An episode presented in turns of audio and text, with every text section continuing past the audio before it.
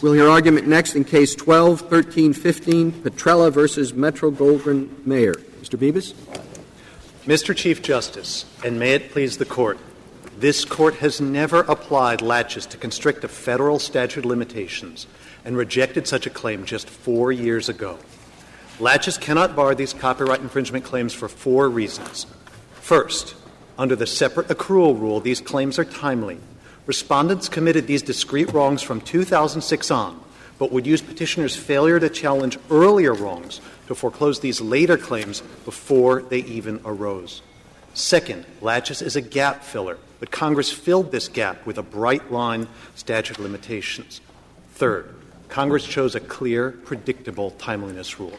And fourth, injunctive relief must remain available to protect petitioners' property right against ongoing violations, lest respondents effectively get a compulsory license for free for the next four decades. Let's, let's take your second point. Uh, what a statute of limitation says is not that you uh, are, are scot-free within the statute of limitations period. It, it simply is a negative. It says you can't be sued beyond that, right? Yes, the wording of the statute so, of limitations. There, there, it seems to me there is nothing, if, if we adopted uh, the position of the other side, there's nothing that would cause the statute of limitations to be frustrated. This is not purely about the text, but about the background principle of equity that laches is. Laches' domain was as a gap filler where there was no, print, no timeliness rule. Congress has occupied the field with a timeliness rule here and displaced it. That's why laches developed inequity to compensate for the absence of limitations periods. Yes, but it continued to be used in equity, even when there were limitations period, didn't it? It may, it may have started that way, but that's, that was certainly not its only use. Not where there was a binding, a federal one. Where there was an analogous one that was borrowed loosely from a state in diversity, federal courts understood themselves to have flexibility to vary from the state limitation period because it wasn't federal law. Well, it was federal law. If the federal law adopted it, it was federal law. This was in the pre-Erie days where there was understanding that there was a general federal common law and equity that those cases were decided. The, this court in Holmberg versus Armbrecht understood this almost as a Chevron-type argument. Has Congress spoken to the timeliness issue? If yes, Holmberg says the congressional statute is definitive. If not, Holmberg says, then its silence delegates the matter to, quote, judicial implication. And then there's some judicial flexibility on timeliness issues. There's no question that non-timeliness doctrines can cut claims off within the limitations period, but not the timeliness doctrine of laches. Should we see anything in the particular way this provision is worded? It says, no civil action shall be maintained under the provisions of this title unless it is commenced within three years after the claim uh, accrued. It doesn't say any civil action may be maintained if it is commenced within three years after the claim occurred. Yes, Your Honor. That's so it doesn't. You know, it says you. It says you can't do it unless it's within three years. But it doesn't say that if it's within three years, you're home free. Yes, Your Honor. That's why I said it's not strictly a textual argument. It's about the domain of laches and the congressional understanding of limitations periods. That's what how this court read them in the Ledbetter case. If I might quote. A freestanding violation may always be charged within its own charging period, regardless of its connection to other violations. We repeated this same point more recently in Morgan. Quote, the existence of past acts and the employee's prior knowledge of their occurrence, dot, dot, dot, does not bar employees from filing charges about related discrete acts, so long as the acts are independently discriminatory and charges addressing those acts are themselves timely filed. This Court's understanding in Morgan and in Ledbetter was the period is to remain open and timeliness doctrines are not to cut them short because th- those doctrines such as laches are where there isn't a binding congressional statute of limitations. Why, why, by the way, I mean, I guess the ones that increase the statute of limitations, do they apply to? It doesn't say anything about them. Uh, the timeliness doctrines of tolling and the discovery rule are distinguishable. Right, this Court understands that when Congress uh, — tolling and discovery rules developed in order to interpret limitations periods. You cannot have a tolling or discovery rule without a limitations period to interpret. So this Court has said it's an accoutrement, it's intertwined with interpreting the word accrues for a discovery rule, or interpreting three years. Do you count the period of infancy? Do you count Saturdays or Sundays? It interprets a statute of limitations. I just take exactly your words, and I fill in, instead of tolling, latches. So? Tolling has always been used. Yeah, yeah, yeah, all right. But I mean, now what you're talking about is custom. You're not talking about language. Right. Because Lat- the language I, sounds to me like the same. And so then I'm obviously going to ask you, if the courthouse, courthouse burns down or fraudulent concealment or, you know, there are dozens of such — not dozens, but there are quite a few such doctrines. And why would we apply those and not apply the shortening ones, too? Well, first, briefly, respondents concede there are no words in this Act that even give a toehold for latches. But second, the state of the law in nineteen fifty-seven and to this day is that tolling and discovery rules were long background periods for interpreting limitations rules. Latches has never been. This court in they originated in equity, just as latches did. The tolling rules originated in equity. They were brought into law. What troubles me about this case is this. Uh, what, did the adoption of of the new rules of federal procedure uh, disable courts from bringing over anything else from equity into law? Tolling used to exist. It, it was brought over into law before the new rules of, of civil procedure, and therefore you would not be altering any substantive right to continue to apply that tolling rule. Your argument here is, is that to apply latches is to alter a substantive right, and therefore, under the under the Rules Enabling Act, is not allowable. My question is this: do you think that the Rules Enabling Act prevented courts from doing what they had in the past? That is, not using the Act as the means of uh, uh, of saying everything that was in equity is now in law, but rather think, sitting back and thinking, you know, here's another part of equity that should be brought over into law, not because the Act says so, but because we think it ought to be, just as we thought fifty years ago the tolling, uh, the, the, the, the tolling provision should be brought over into law. Ha- have courts been, been uh, disabled from doing that by reason of the Act? Yes. Not only the words of Section twenty seventy-two B, that it may not enlarge, abridge, or modify any substantive right. But this Court's holding in Grupo Mexicano recognized that the historical limits on equitable remedies are limited to where they were at the times of the— But it, it says the rules shall not alter or amend any substantive right. And what I'm saying is it isn't the rules that do it. It's just we have made the independent justification that this ancient rule, which was applied in equity, ought to be implied in law as well. I'd point to this Court's having repeatedly rejected that extension in Mack and then Russell and Holmberg and Oneida and Merck just four years ago. This Court has repeatedly said latches cannot shorten these statutes of limitations. It's not applicable.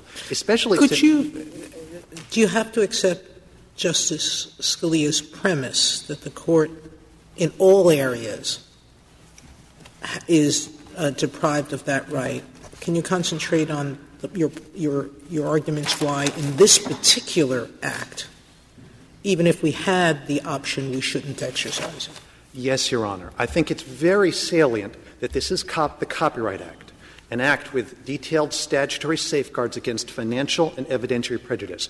Moreover, copy- the copyright is a property right registered with the government, with a clear registry that wants clear, simple, predictable, easy-to-apply rules as the policy of the seventy-six Copyright Act. And this Court's case law in the trademark context from the late nineteenth century says when we're dealing with a, a property right that extends into the future, injunctive relief has to remain available to vindicate that property right unless there is something that rises to the level of a distinct dispen- defense, an abandonment or an estoppel. But the problem — See, Counselor, I, this is my problem, and, and, and I sort of disagree with you fundamentally, because I don't know that you're entitled to injunctive relief, but you might be entitled to a compulsory license.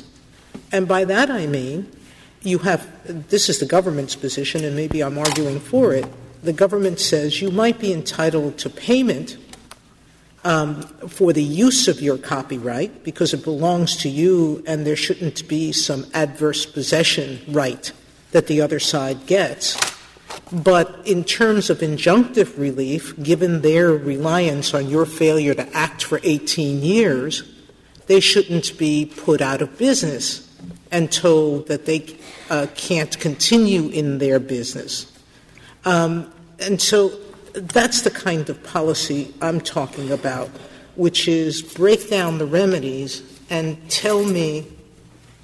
I'm more moved by the fact that someone could take over your copyright than I am by your injunctive relief argument.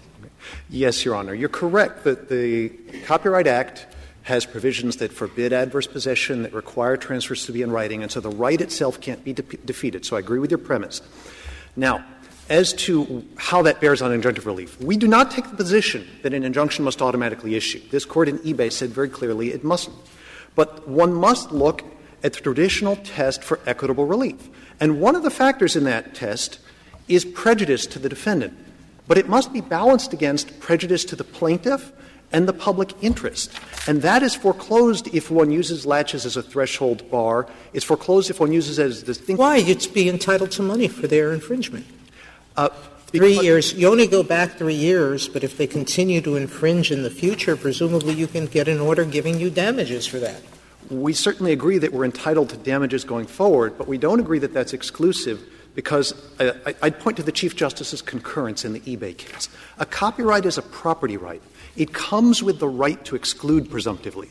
That right can not necessarily be fully enforced in all circumstances, but presumptively it ought to remain on the table to enforce with injunctive relief. Now, you are correct. Respondents have entered into some commercial agreements for the, uh, arrangements for the next two years.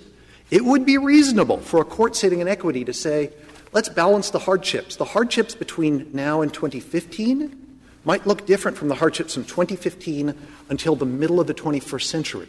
We might tailor the duration and the scope of injunctive relief to, say, some damages, some royalties for a few years, but that's not a reason to defeat her right to exclude for the next four decades. M- Mister Bebas, I would have thought that there's something in the copyright context that cuts against you, and that's that um, because of this separate accrual rule and the feature of these rolling statutes of limitations combined with very, very lengthy copyright terms, that essentially a plaintiff can not bring suit for years, decades, uh, and time the suit uh, in order to maximize her own gain. That strikes me as something that's uh, we don't usually see in statute of limitations cases. I mean, we don't have very many cases where courts have applied latches as against the statute of limitations, but that's because you can't think of many instances in which it would be considered unfair to take the entire statute of limitations to bring a suit. But in this context, uh, you look at something that seems very different. A, a, a plaintiff can wait twenty years, given the way the separate accrual wor- rule works. I, uh, Your Honor, I think your considerations cut in favor of our position. Whether our client brings suit now or twenty years from now, she gets three and only three years' damages. The evidence in this case is that pr- uh, creative works are worth the most right after their release, and so the value of the claim goes down. Respondents get to keep the first seventeen years of profits if she waits. So she has every incentive, as the amicus briefs indicate, to file suit early. And indeed, courts can use adverse inferences against plaintiffs who delay, draw inferences or missing witness instructions from their delay. But let me point out that um, there are plenty of situations in which there is uh, a delay in suit. Take Bay Area Laundry. Take a standard thirty-year mortgage. The mortgagee who waits until year twenty doesn't get to claim twenty years' worth of payments, but there's nothing that debars that mortgagee from claiming payments for years seventeen to twenty. It would radically upend the law to say that. And to come back to your point that we don't see latches in these cases, that again cuts our direction. Yeah, but the, this is the, the mor- mortgagor does, does does not invest substantial amounts of money the way M G M did here, on the assumption that since suit hasn't been brought for twenty years, uh, there's there's no valid claim. I mean, that's the difference in, in that situation. You're, you're talking about uh, inducing or causing, at least, uh, uh, people who who proceed in good faith. uh, on the assumption that twenty years have gone by, nobody nobody has questioned our doing it, they invest substantial amounts of money. And then when that money starts to pay off, you file suit and, and you get three years' worth of, of their profits. Under the Copyright Act, they're entitled to deduct all the expenses that are attributable to earning the profits from infringement. So plaintiffs don't get a dime until respondents recoup those expenses. Moreover, one who has notice of a registered copyright in the face of protest has no legitimate good faith expectation and continue to infringe. Either file a declaratory judgment act, engage in settlement uh, negotiations, or infringe at your peril. I'd like to reserve the balance of my time for rebuttal. Thank you, counsel.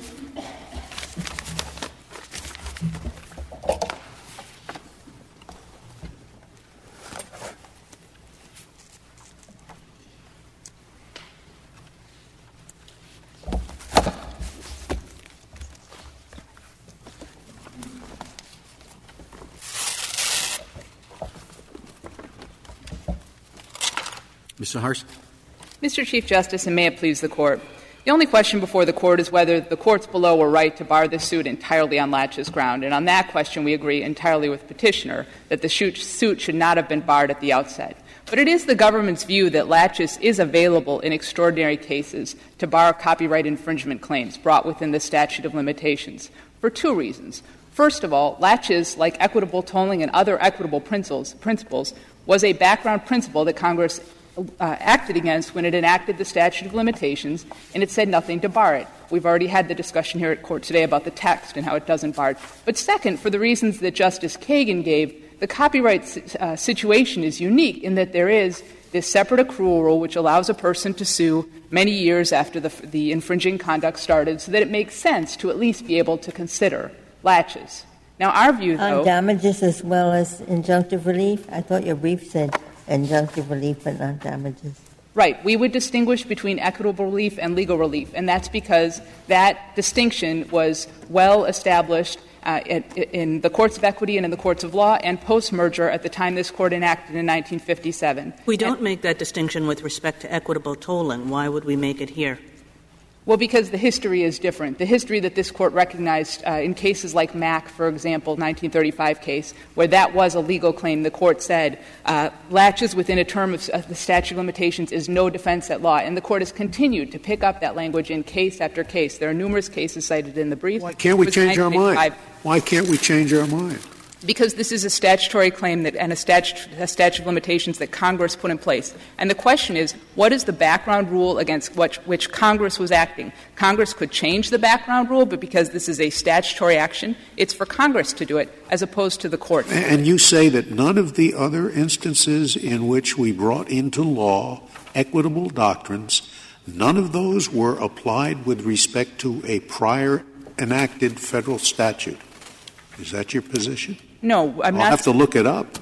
Right. What I'm saying is specific to the laches defense, and what I'm saying there is that there is a long history that laches did not apply at law and that this Court has continued to recognize that. In there was a long history that tolling didn't apply at right. law, and, and then we changed our mind. Right, but I'm saying— And you're saying we, we never changed our mind where there was a statute limit, federal statute of limitations. I, I don't believe that. I'm saying that in the laches context— We are not aware of any instances in which this Court has used laches to bar a claim at law. That's not surprising, because to show laches, you have to show unreasonable delay plus reliance.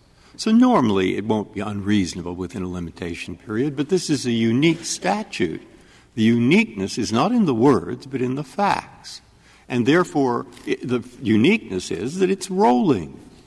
And as long as you have a movie that's going to make money over thirty years, in year thirty-three, they bring an action against something that didn't happen until year thirty. So when the government comes in and says, oh, we'll just allow it as a defense, you know, to law but not to injunction, law here has the same effect as an injunction. If you just leave it up to uh, uh, the legal part, they can bring whenever they want as long as the movie's still making money. And therefore, it has exactly the same effect to let them say, oh, you can't recover. I mean, you can recover under law, you just can't have an injunction. Who in their right mind would go ahead and make this year after year if a huge amount of money is going to be paid to this uh, uh, copyright owner who delayed for thirty years and didn't even seem to own it? Well, two two responses to that. First, as a general matter, we think it makes sense for the laches defense to apply in, in, in fashioning equitable relief because that is a place where judges are exercising discretion. I, I understand the words. Do. My specific question is in the copyright area as here. Yes. Once you have given them the right to apply laches to an injunction, you have given them precisely nothing because exactly the same thing will happen to them once you bring fifteen legal actions, as if you gave them the injunction. And if there is a difference there, I haven't been able to think of it yet. So so, so I don't really understand the government's position in terms of the practice. Okay. In terms of the practical offense, the stat, the Copyright Act statute specifies the particular remedies that are available, and it's fairly clearly distinguished between legal and equitable remedies. The legal remedies are actual or statutory damages, and those are limited to the past three years. And then the equitable remedies are the profits of the defendant, the essentially unjust enrichment of the defendant, and then, as you mentioned, Justice Breyer, the injunction situation. Now, we are not saying that if a, if a plaintiff has established uh, copyright infringement, that it's an all or nothing on injunctions. This Court recognized in eBay. You still haven't answered my question, which is it comes to the same thing. You're giving me legal arguments. You may be right in that. I'll look into that. But I'm saying in practice, no one in his right mind could go and continue to produce this movie when every penny is going to have to go to the copyright owner, not every penny that they spent, but every penny of profit. And, and, and who's going to do it?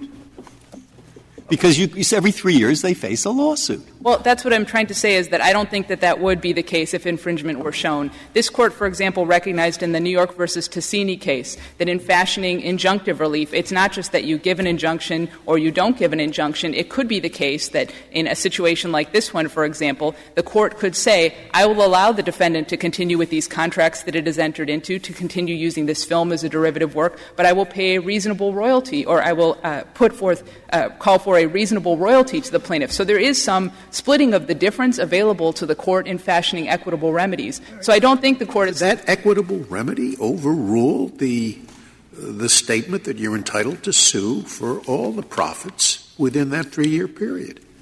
Or you're saying the injunction can, can in effect say you don't have to pay? Well, these are two different remedies. There's the profits of — I understand that, but does the second eliminate the first? If it doesn't eliminate the first, uh, Justice Breyer's point is, is absolutely correct. I think that both are susceptible to the Court's equitable consideration. The profits, the way that that is addressed in the Copyright Act is that it is the profits of the defendant and you subtract out what the defendant contributed. Well, then, then if, uh, you say both are subject to equitable consideration. Uh, we were told by the petitioner that, you, that the equitable rule of laches simply can't apply. Uh, I was going to ask, estoppel applies. Uh, why isn't laches just a first cousin of estoppel? Estoppel is an affirmative uh, misrepresentation. Uh, why isn't laches here almost a misrepresentation? Uh, and and I, I don't understand the difference between laches and, and estoppel in this respect. Estoppel was an equitable remedy that's been taken into the law. Right. They are related but different. Laches involves uh, sitting on your rights to the detriment of the defendant, whereas equitable estoppel involves affirmative affirmative things. But suppose sitting on your rights amounted really to an, an affirmative representation. It seems to me very close. Close enough so that I'm not sure that we should distinguish between laches and and, and estoppel as being so that the fir- so that the former is unavailable at all. Well, you're right that equ- that laches uh, uh, can is a cousin of equitable estoppel, and that it's right to, that equitable estoppel could bar the claim entirely. The reason that we are distinguishing in, between law and equity are two reasons. First of all, there is a very long history that laches is unique to the courts of equity, and this Court has recognized it. It recognized it in Mack. It recognized it in the Oneida case. It recognized it in Merck. It was in the Pomeroy Treatise that this was a classic division that was only in equity, and this Court has continued to recognize it. But the second reason is that it makes sense to, to look to laches principles in fashioning equitable relief in this context as opposed to the legal relief, because under the Copyright Act, when a person shows, a plaintiff shows infringement, that person is entitled to actual or statutory damages in a certain amount, and that is a mechanical calculation that we expect juries to make. So but it's Har- not the so case. Harsky, this, before you sit down, there's one puzzle I'd like you to uh, address for us, and that is, but you, your position is damages within the three years, okay. Injunction, you can adjust for the latches. In the patent area, and also intellectual property, the Federal Circuit has said that um, latches may bar. Uh, how does it go? It's just, just the reverse. Latches may bar monetary relief, but not injunctive relief.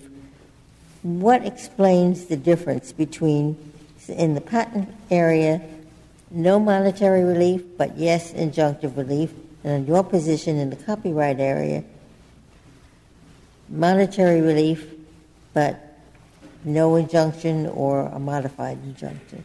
You're right that there is that difference. The Patent Act is different in several respects. First of all, in terms of the time period, it doesn't have a statute of limitations in which, uh, after which a claim is barred. It says that you can only recover damages for a certain period of time. There's actually a shorter period of limitation or a shorter period of protection in the Patent Act, and you have the Patent Act um, time period in, that was enacted well before the copyright period here. So we think that the patent context is different, but I take your point that the analysis that the Federal Circuit underwent is not the same type of analysis that we are undertaking now. Ours is based on the background principle at which Congress acted, as opposed to that analysis, which was more on policy grounds. Thank, Thank you. you, counsel.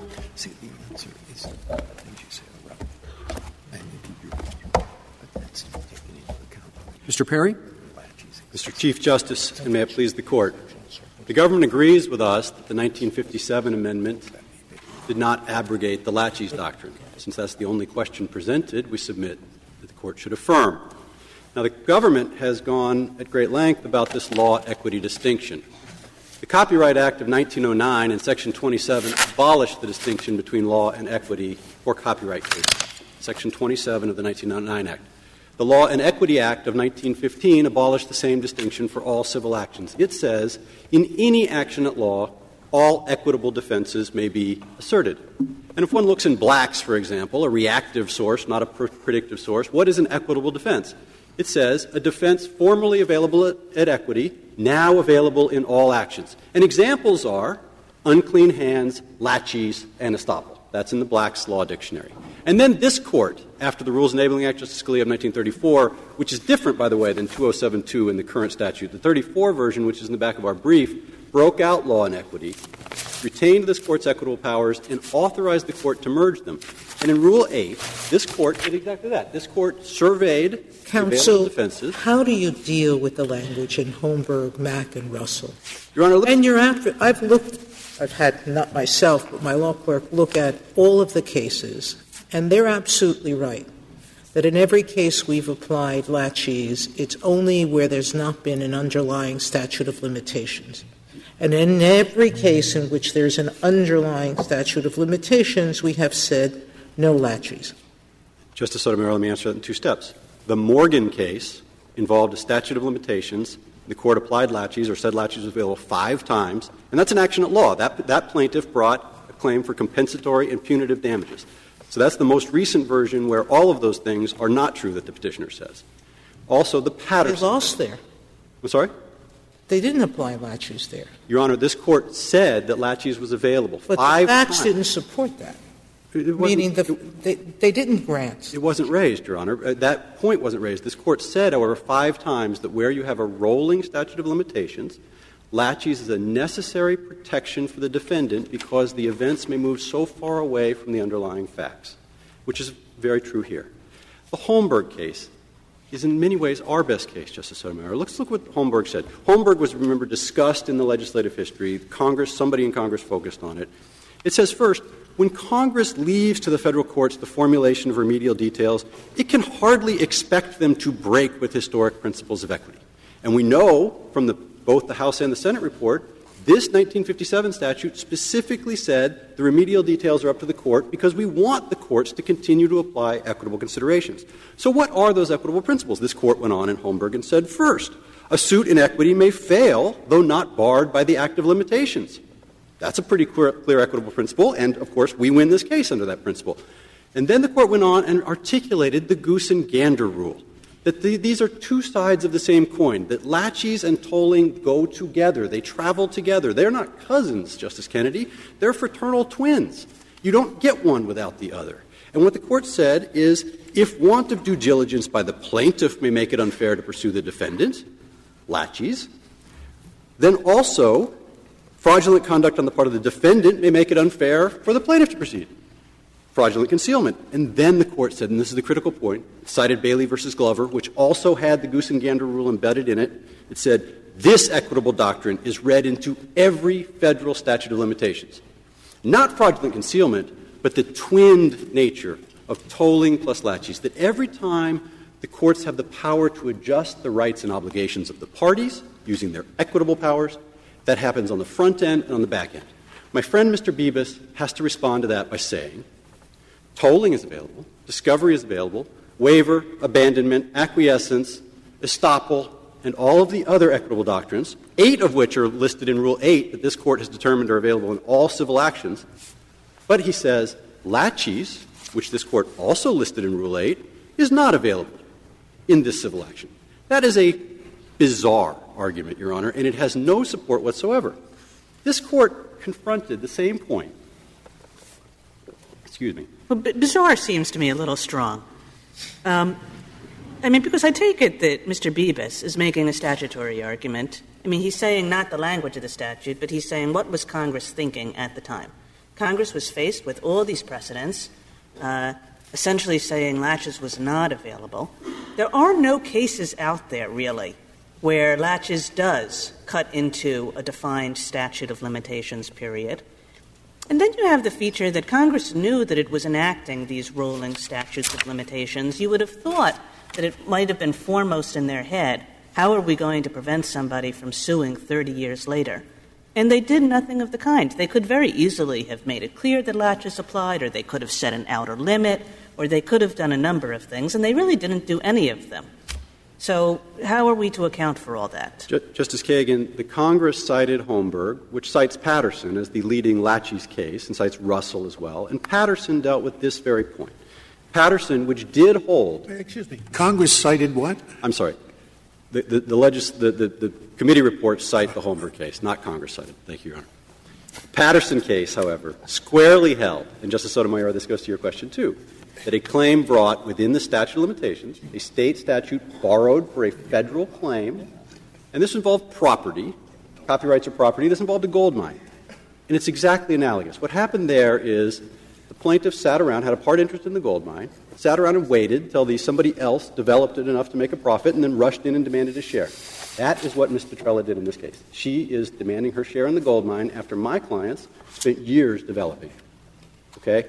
What Congress It is true, however, that you're — why are you t- — your all of your investment in this is going to be offset against your profits, correct? Well, that is not exactly clear, Your Honor. She sued in January of two thousand nine to pick up the profits back to January of two thousand six.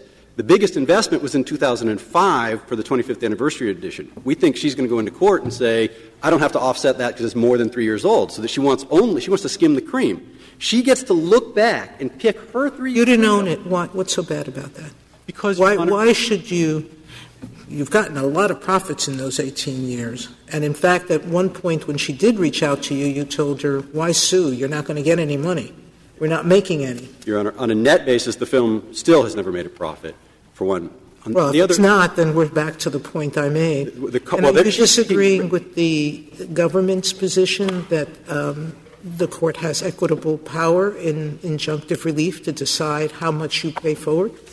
Two answers, Your Honor. First, Congress looked at that, and this is the reason that the statutory damages remedy is in the statute, to encourage rights asserters to early go into court and establish priority and um, availability of their rights if they have them, so that if there are no profits, if there are no damages — of course, this plaintiff has no damages. I don't understand. Why didn't you just go in and get a declaratory judgment when you first heard from her? Because, Your Honor, we sent — we she made a demand, which we refused. We get lots of demands, and we refused them. And the last letter in the series was, you have no claim. Then she did nothing. Actually, she did more than nothing. She showed up as a, at our guest at a party for the twenty-fifth anniversary, suggesting that she agreed with our uh, interpretation of this. And then she didn't sue for years and years later. The events in question, the reason that the three-year — the rolling three years is, as in a Title seven case, What's not being litigated in this case, if it were to go to trial, is the last three years. It's nineteen sixty-one, sixty-two, and sixty-three. Whenever the film is released, the disputed events happened in the early nineteen sixties, so that every year she waits, for her own strategic reasons, she's getting farther away from those events. And this Court answered the same point in Patterson about the mine. It said, of course you could apportion the profits to account for the investment, but you can never, you can never reimburse the developers for the risk of getting naught.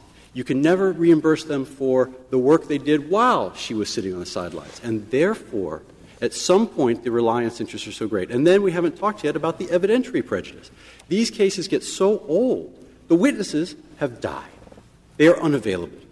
And she is now trying to tell the court, the courts, the judicial system, that her father lied in a written representation, yet her mother, who could have testified to that, Counsel, was passed on. She was going to get this copyright when her father died.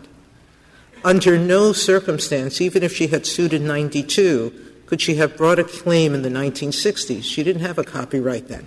You're absolutely right. Your complaint is not against the witness dying. Your complaint is about what Congress does, which is to give a person the right to keep a copyright or renew it when the individual with whom you probably de- dealt with is dead. That's always going to be the case. Justice Sotomayor, she still has her copyright. She can enforce it against the world. And she still has a contractual right with M G M in which she will get participation rights pursuant to the contract. She wants to renegotiate that contract. That's what this case is about. She could have done that in nineteen ninety-one. She could have brought this lawsuit in nineteen ninety-one. We are not seeking to task her with her father's death or anything that happened before nineteen ninety-one. After nineteen ninety-one, however, Mister LaMotta, key witness as to the collaboration of the nineteen sixty-three skim, skim, uh, screenplay, has become unavailable to testify. Vicki LaMotta, who could have established our defense that the screenplay reflects real life rather than imaginary events, because she is a central character in that, passed away.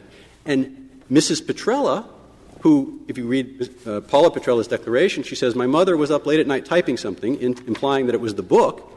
Had she sued in nineteen ninety-one, we would have put her mother under oath and said, what were you typing? And she would have said the screenplay or, or something else. She would not have said the book, we believe. But we can't ask her that question because she waited long enough for all of the witnesses, not her father, all the other witnesses who have percipient knowledge to pass away. And laches is a prejudice doctrine. It's not a timeliness doctrine. It requires delay as a trigger, but it turns on prejudice. And Mister Perry, the, the, the Ninth Circuit here used this language of presumption.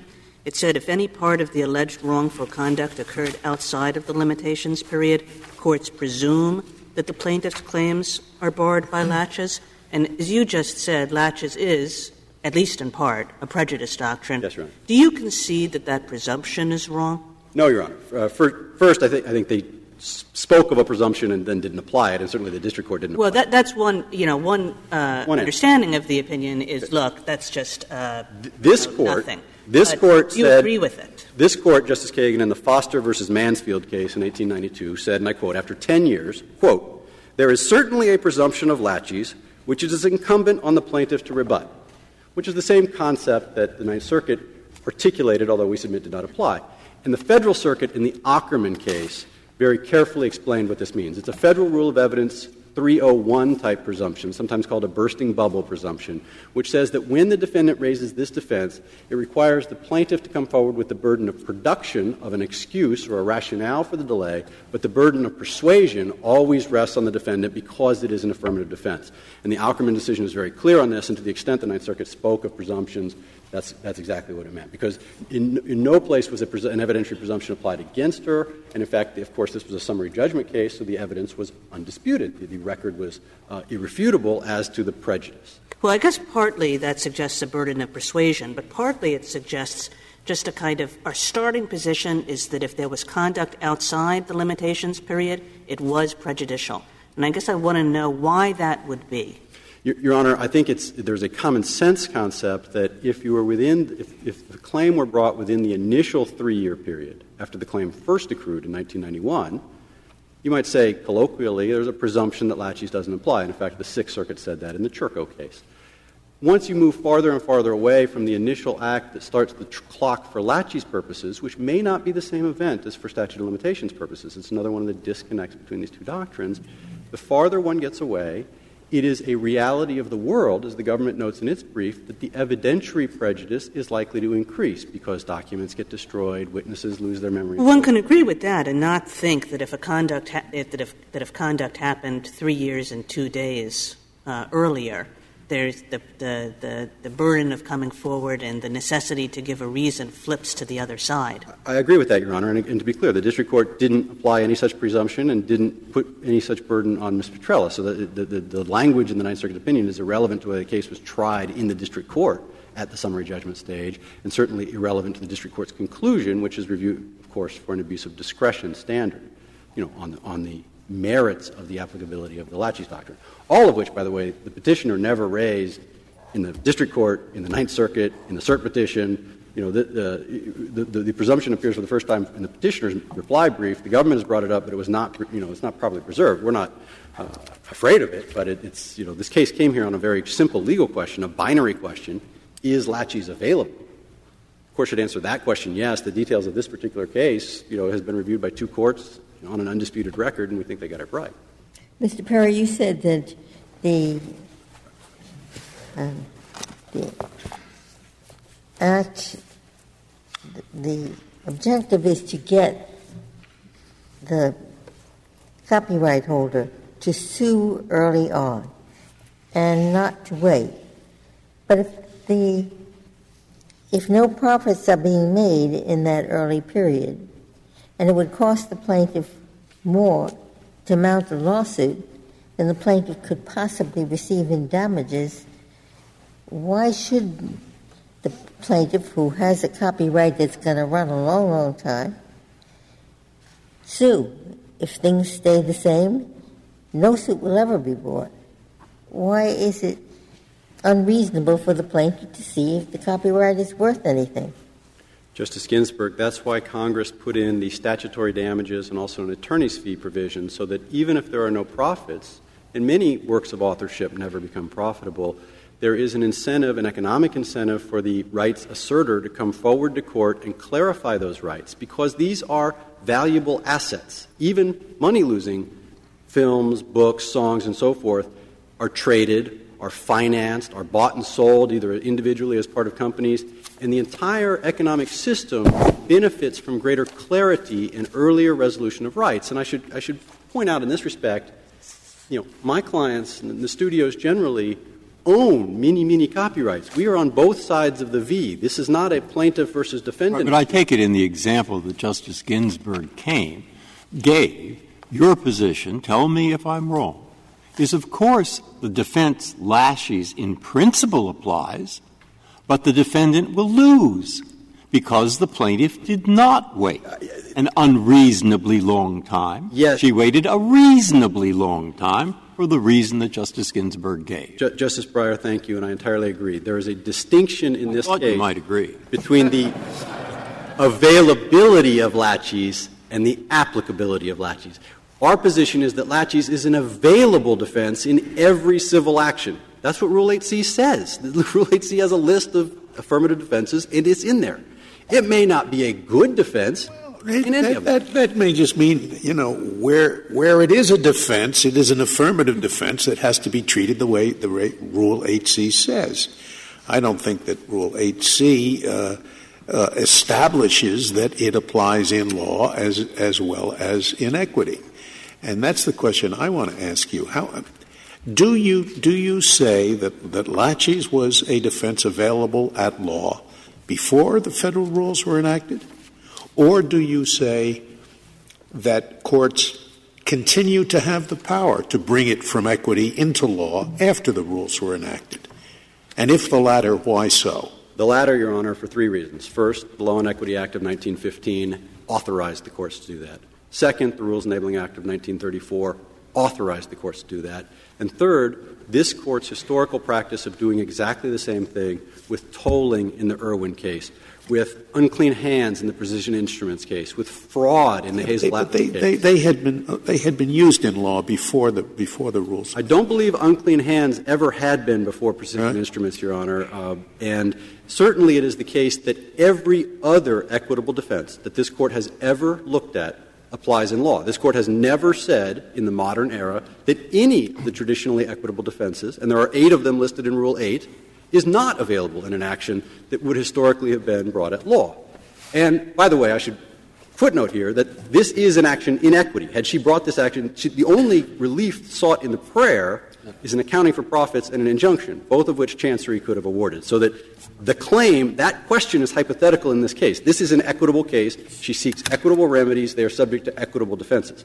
But as a philosophical matter, Justice Scalia, if tolling, laches, or excuse me, estoppel, waiver, abandonment, unclean hands, fraud, all apply at law. If we search every, if we search every federal, every reported federal decision since nineteen thirty-eight, how many would we find in which the Court recognized the available of laches as a defense to a uh, claim for legal relief? Uh, in this Court, Your Honor, you would find the Morgan case. Um, you would find the Bay Area laundry case, which is a M U P A case that I believe under the toll Seventh Amendment analysis would be viewed as legal because it had no uh, analog at common law, uh, both of which recognize that where you have a rolling statute of limitations and an action at law, laches is an available police or a, a, a remedy to police the abuses. Is your argument limited to that? Would you say laches is also available when there's no continuing violation or when there's no rolling period? Yes, Your Honor, absolutely. It, it, it is it is it is a complementary or supplementary doctrine that has always traveled together. It becomes more apparent and, frankly, more useful in the rolling statute of limitations context. As the Morgan Court made clear, it is it is that the kinds of cases where, because of a structural feature of the statute, the action may be temporally very divorced or separated from the events that are being disputed, that laches may have its role to play. Can you Again, tell us, in response to Justice Alito's second part of his question about the other cases, you, you talked about the two Supreme Court cases, and he, he said if you read every federal decision yes, since the beginning of time. So in the copyright context, every court of appeals to have considered the question has applied it to uh, copyright cases, including legal claims, except the Fourth Circuit, although the Fourth Circuit has a subsequent trademark case that calls that, we believe, into, into question.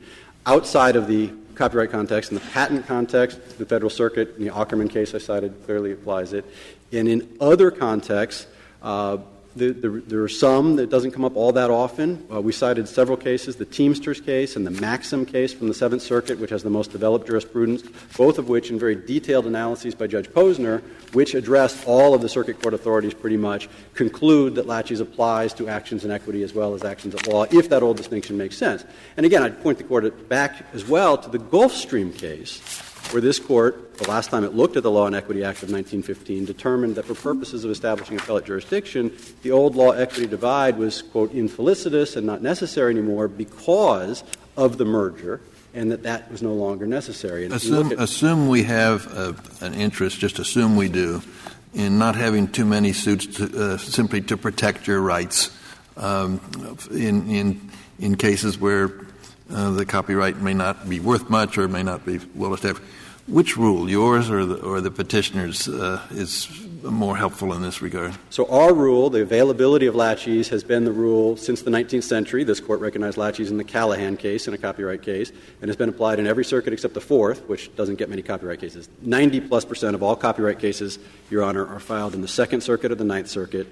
Both of those I, courts. I was, that is true about the Ninth Circuit, but between the second, sixth, tenth, and eleventh, I always I thought those circuits announced laches are available, but only in an exceptional circumstance.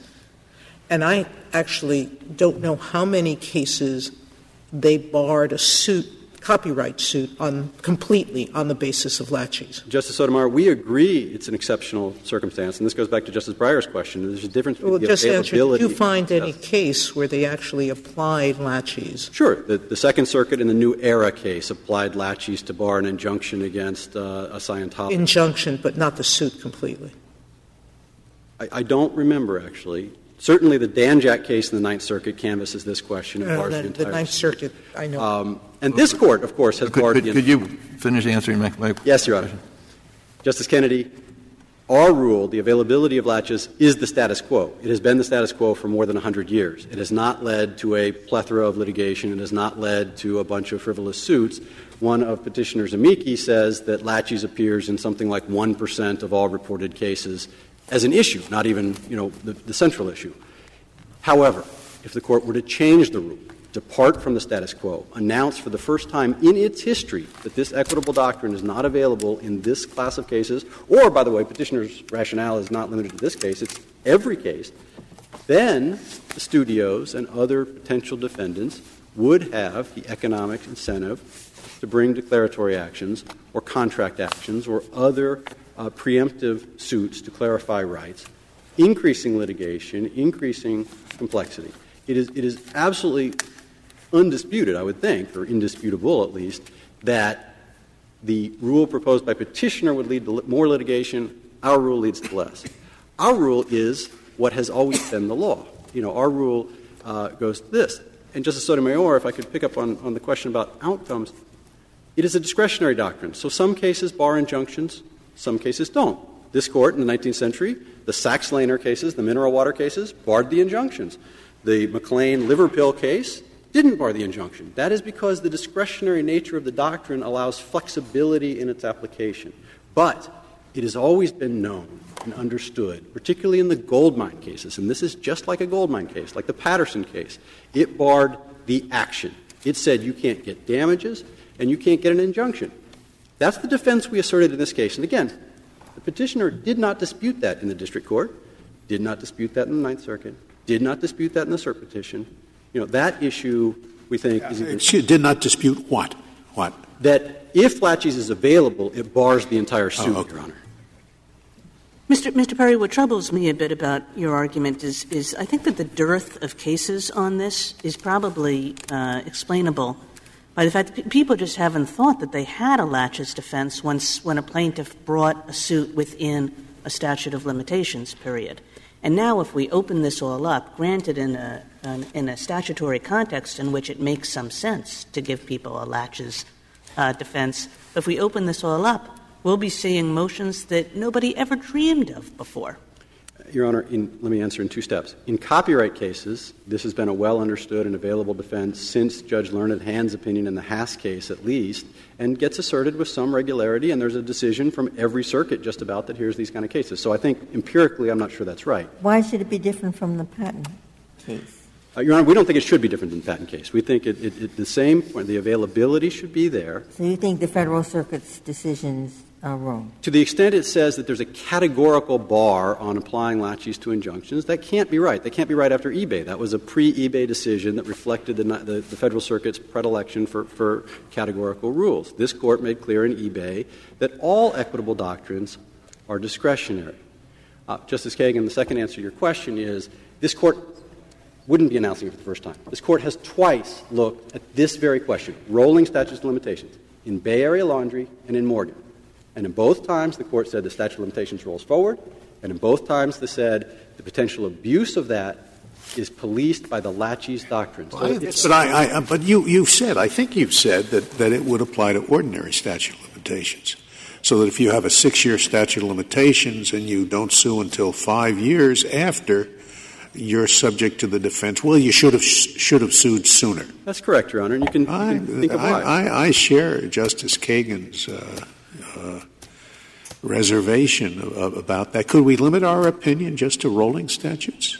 Your Honor, it's an equitable doctrine, and of course it can be adjusted. It can also be clarified, though, that within the initial term of statute of limitations, it very rarely will apply.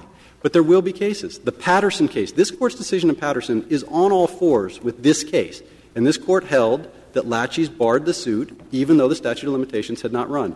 The Second Circuit's decision in New Era is an example of a copyright case where, because the books had already been published and put on the retailer's shelves, the injunctive request that would have required the recall and destruction of those books came too late because the petitioner had actual knowledge, the plaintiff had actual knowledge, and could have sued earlier. Or you can think of a strategic situation where you know the key witness is on death's door, and you wait for that witness to keel over before you file suit. Even if you're within the statute, that, you know, she who seeks equity must do equity. And there will be situations, Justice Scalia, where within that same period, it will be extraordinary, it will be unusual, but on a rolling statute, it will happen with increasing frequency because the farther you get away from the events in question, the more likely the prejudice will arise, the evidentiary prejudice and the expectations-based or reliance prejudice, both of which were established on this record, both of which bar this claim, both of which were found by the district court, reviewed by the Ninth Circuit for an abuse of discretion and not found.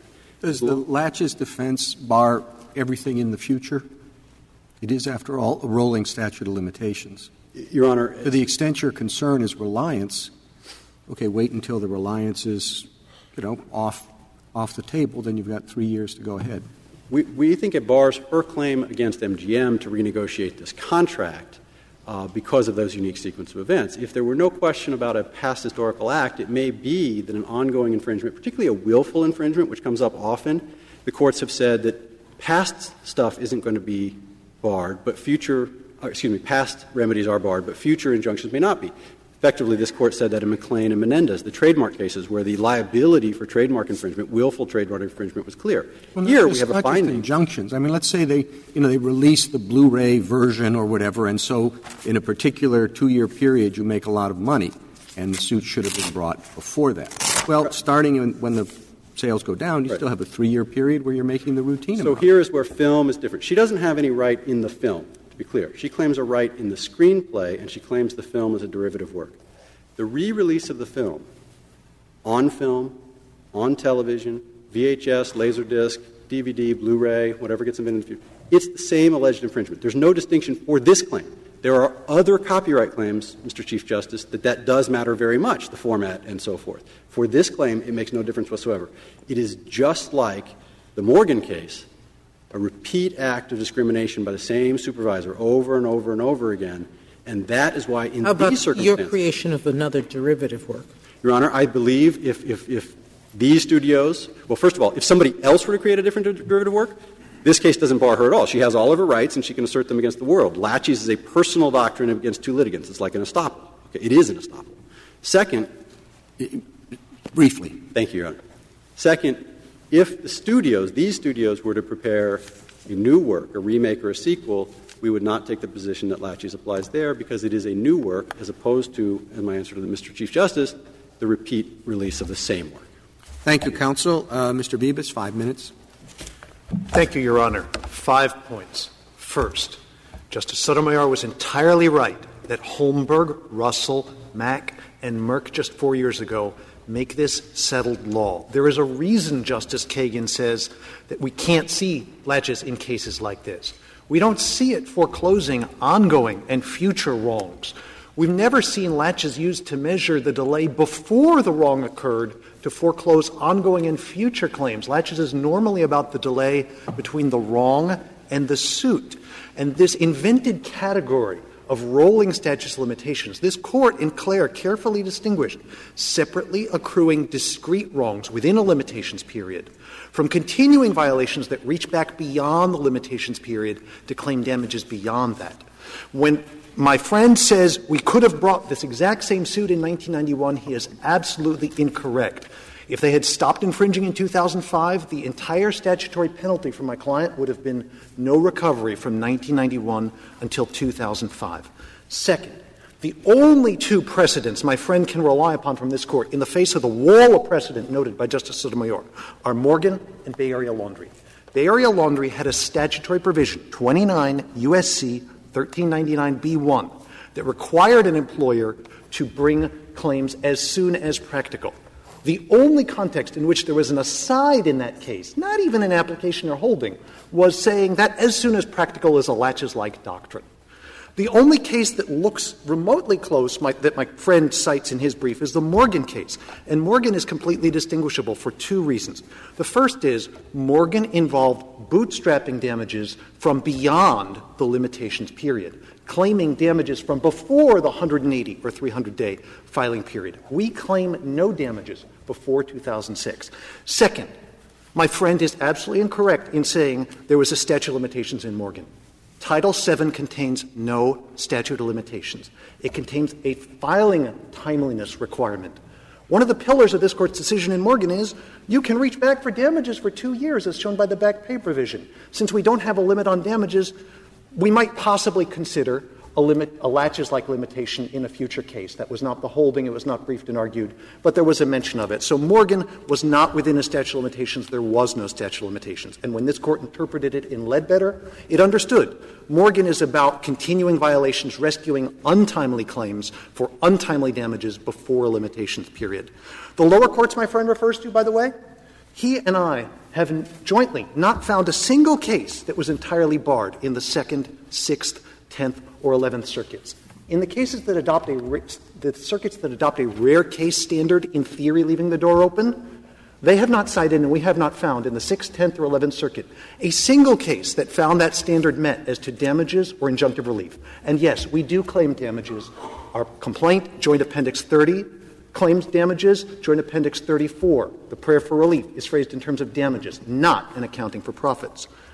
Third, Justice — oh, and uh, by the way, the Posner opinion that was cited said that's only because there's no statutory limitations period. There's no congressional separation of powers problem because under the statute interpreted in that Posner opinion, there was no statutory limitation period by Congress. Third, Justice Kennedy's point about estoppel as a cousin. It is not a twin. First, you can have an estoppel after a one-week delay. Estoppel has no element requiring delay. Latches requires a long delay. Estoppel requires affirmative, intentional misconduct causing loss. I'd point out those elements are substantially more stringent. Moreover, estoppel, like tolling and discovery rule, was settled law as of nineteen fifty-seven. Tolling and discovery rule were cited in the legislative history by the legal advisor to the Copyright Office. But Holmberg case that was cited to that court said very different rule is the background rule as to latches, no latches within a congressional law period. Finally, let me point out that because estoppel was settled, it remains available to catch the worst cases of prejudice. It remains available for the manipulative scenarios outlined by my friend. Fourth point, uncertainty.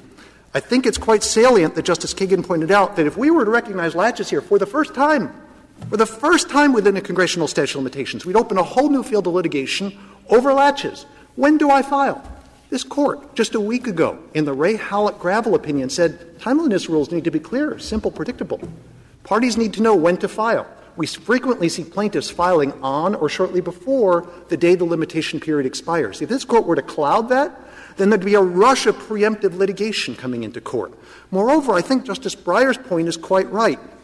You shouldn't have to file fifteen damages suits one after another. From Blackstone to Story to the Marshall Court, one of the principles of equity was you don't have to keep filing injunctive relief. Thank uh, you, counsel. The case is submitted.